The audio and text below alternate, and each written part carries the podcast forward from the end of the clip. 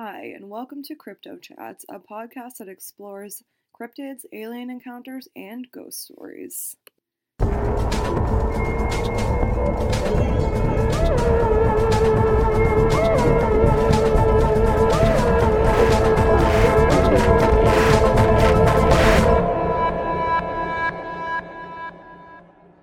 Hey everyone, uh, welcome back to Crypto Chats. As promised, this is the second episode this week.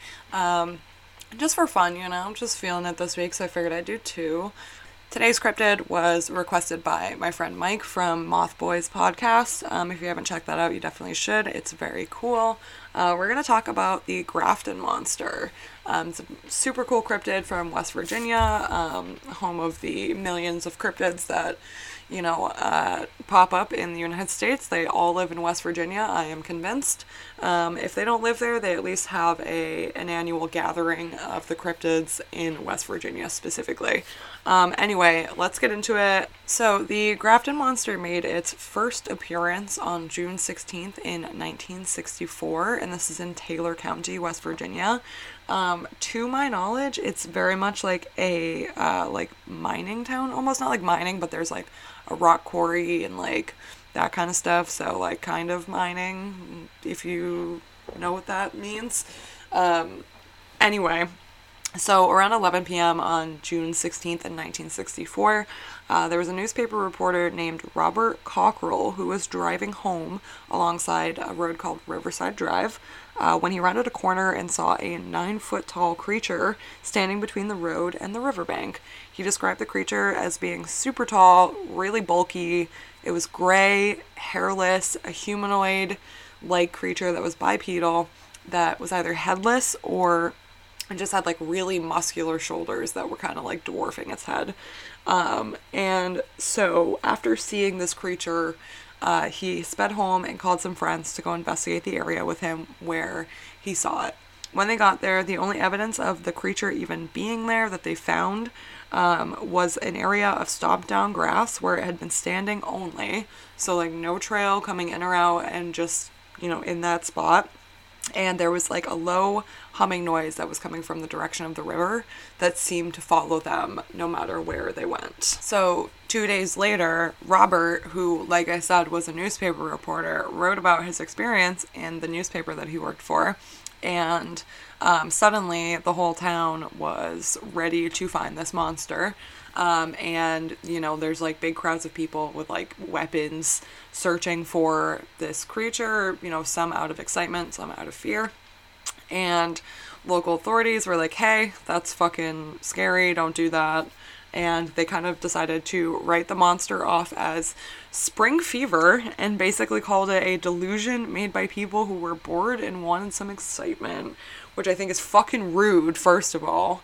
But um, I think if I remember correctly, they really only like tried to write it off because they were worried about so many people with like guns and weapons being out there like, you know, like on edge looking for a monster and they were like trying to minimize the amount of like accidents that were going to end up happening. Um, which I think is kind of fair, but at the same time like rude way to put it. You could have just been like, oh, it was nothing. Um, they later tried to claim that it was a handcart covered in boxes, which I think is really fucking funny because I can assure you that if I saw a handcart that was full of boxes on the side of the road, I would go, oh, that's a handcart full of boxes, not a fucking monster. Um, so that's really funny to me. I I don't know if you guys have noticed, but one of my favorite things about investigating and researching cryptids is the like explanations that people give for them afterwards because they're fucking bonkers and none of them make any sense. Um, so moving on down the line a little bit, the story of the sighting was later written about by ufologist Gray Barker. Um, and what's interesting about that is that he saw a connection between um, UFO I guess, um, activity and this monster sighting because there was like a weird correlation between when there would be UFO sightings um, and like various like alien activity um, and when this monster came around, which gives you something to think about. Um, I also love that this man's name is Gray, like a ufologist named Gray. Like, okay, I see you. Um, so yeah, I don't know. I think that's really neat. And going back, I know I just bounced around like crazy, but going back to the thing about how people make up crazy explanations to try to explain cryptids away. One of the explanations given by the townspeople was that it was an escaped polar bear. That's fucking hilarious. Like, no, it was not an escaped polar bear.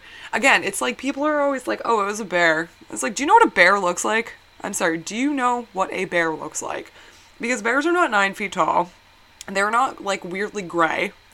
And I, I just like fuck off. It's not a bear. That's it's not a polar bear either. In West Virginia, no fucking way. I can't. It's so funny. It makes me laugh so hard. Anyway, um, I think the theory that it is potentially extraterrestrial is very interesting. Um, I know that there are a lot of cryptids out there that I have um, talked about that could have potentially been alien in origin, um, the Flatwoods Monster or the Dover Demon, um, ones like that. And I think there is definitely a weird possibility that this cryptid could potentially be alien like, especially um, when you look at like the the correlation between um, UFO sightings in the area and appearances of the monster. It's almost like the UFO is sighted, and then like a day or so later, um, somebody sees this monster. Um, which I, th- I think is just really interesting. And this also happened, when was this? 1964. So, I mean, anything's really possible. Like, back then, we didn't have, I mean, at this point, all we've got for alien knowledge is that they were confirmed to have existed. And that's something. But back then, that wouldn't have been. Um, the case. So it, you know, probably took a lot of balls for this guy to go, oh yeah, actually, aliens are real and that's one of them. Anyway, I wanted to point out that there are, appearance wise, a lot of similarities in the Grafton Monster to the Enfield Horror of Illinois um, from 1973. Because the Enfield Horror, granted, it only had three limbs, was very similar in appearance to this guy. Um, and I mean, height wise, like, honestly, like, it. If you don't know what the Enfield horror looks like, you should go and listen to my video or my podcast episode rather about it because it's fucking weird. And um, when you listen to what it looks like and you compare it to what this one looks like, it's kind of just like the Enfield horror was like a melted version of the Grafton monster. Like if you took this guy, um, this Grafton monster, and you just fucking like put him in an oven but only like partially, like just like a like a wax figurine and let him melt a little bit and then send him back out in the world. Um, I don't know. I feel like my brain is buzzing with like potential theories, but they're all very like sci-fi movie So I'm not gonna say them because they're kind of ridiculous. Um, actually, you know what? Fuck it. I will say them. I think so. I think my mind has been made up that I think the Grafton monster is an extraterrestrial, but I'm really just holding on to the theory that they might be connected to the Enfield horror, and I don't know why, but that really just like feels right in my head, so I'm gonna stick with it. Um, and my weird, bizarre sci-fi theory is literally just that like something happened upon like entering Earth's atmosphere, and the like Grafton monster got all like fucked up in his UFO, and then like landed in Illinois because they like I don't know like I don't know something happened. Maybe they like an engine burst or something. I don't know if they use engines. I don't know what the fuck they use. But something happened. Something got all weird and they landed in Illinois instead of West Virginia and I don't know like maybe their ship exploded on the way and they melted all weird and funny. I don't know. That's that feels right in my brain. I don't think that that's true. Please take everything I'm saying with a grain of salt because I am mostly just making bullshit up. But I don't know. I think it's I think it's possible.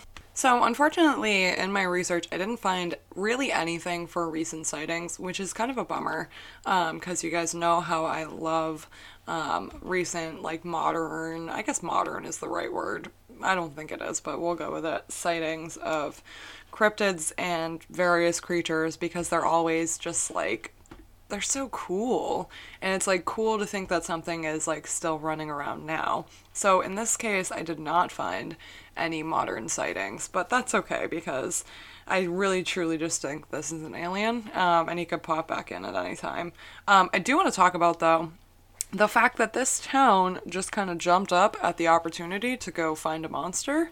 That's amazing to me. Nowadays, I'm like, hey, I, you know, I saw a weird thing on the side of the road. You want to go check it out? And my friends were like, what the fuck? No. Like, fuck you. And I'm just sitting there by myself being like, okay, with my backpack and my camera, just like ready to go. Um, I, you know, I kind of want to, I kind of want to experience that. Maybe one of these days, um, a UFO will crash in in the town I live in, and it'll send everybody ready for a monster hunt, a COVID socially distanced monster hunt. That would be ideal. I just think that's really neat though, and I I understand that like it's definitely a mix of like fear and excitement. Like I'm sure a lot of people were like fucking terrified, being like, I want to get rid of this thing. Like I don't want it like around here scaring my kids, my dog, whatever. But I just I think it's interesting that so many people were like, "Oh, let's go find it." Like that's let's go let's go get it. Let's go get it. Cuz that's exactly what I would do. Except I wouldn't be yielding a weapon. I'd be like chilling with my fucking my camera and my audio recorder being like, "Let's talk to it. Give it an apple." Um yeah, that's kind of where where I'm at in this right now. I really, I think I have come to the mental conclusion that this is an alien. Um, and that's fine. Still cool. Still very cool. In my mind, um, cryptids and aliens are not mutually exclusive. So, um, you know, I mean, a lot of things like could be an alien, could not be an alien, could be both, who knows. Um, and I think this is an example of potentially could be both. Who knows? Because, um, you know, I have never seen it. Um, but I don't know. I really like him. I'm, I'm really glad this was requested because I like this guy. He reminds me of like a, a Machop from Pokemon. Just like in my head, that's that's what I'm picturing the whole time I'm fucking talking about this. Um, which is nonsense, but yeah, I'm gonna I'm like getting really extra rambly right now, so I'm gonna just um, wrap up this episode real quick. Um, I guess that is the um, the thing that you that you get when you try to do two episodes in one week is you could just get incredibly extra rambly by the end of it because um, my train of thought is just gone. So quick Patreon shout out to my friend Akatuch. Um, you know the drill. My Patreon is in the description of this episode. Um, have a lot of cool extras on there. Feel free to check it out. Um, it would mean so much to me. And thank you guys for listening. Thanks, Mike from Moth Boys Podcast, um, for requesting this. And again, if you have not listened to Moth Boys Podcast, you absolutely should. They're very cool. They talk a lot about about a lot of cool stuff on there. Um, and yeah, so thanks for tuning in to this double episode week. Um, I hope you guys enjoyed, and I will see you next week. Bye.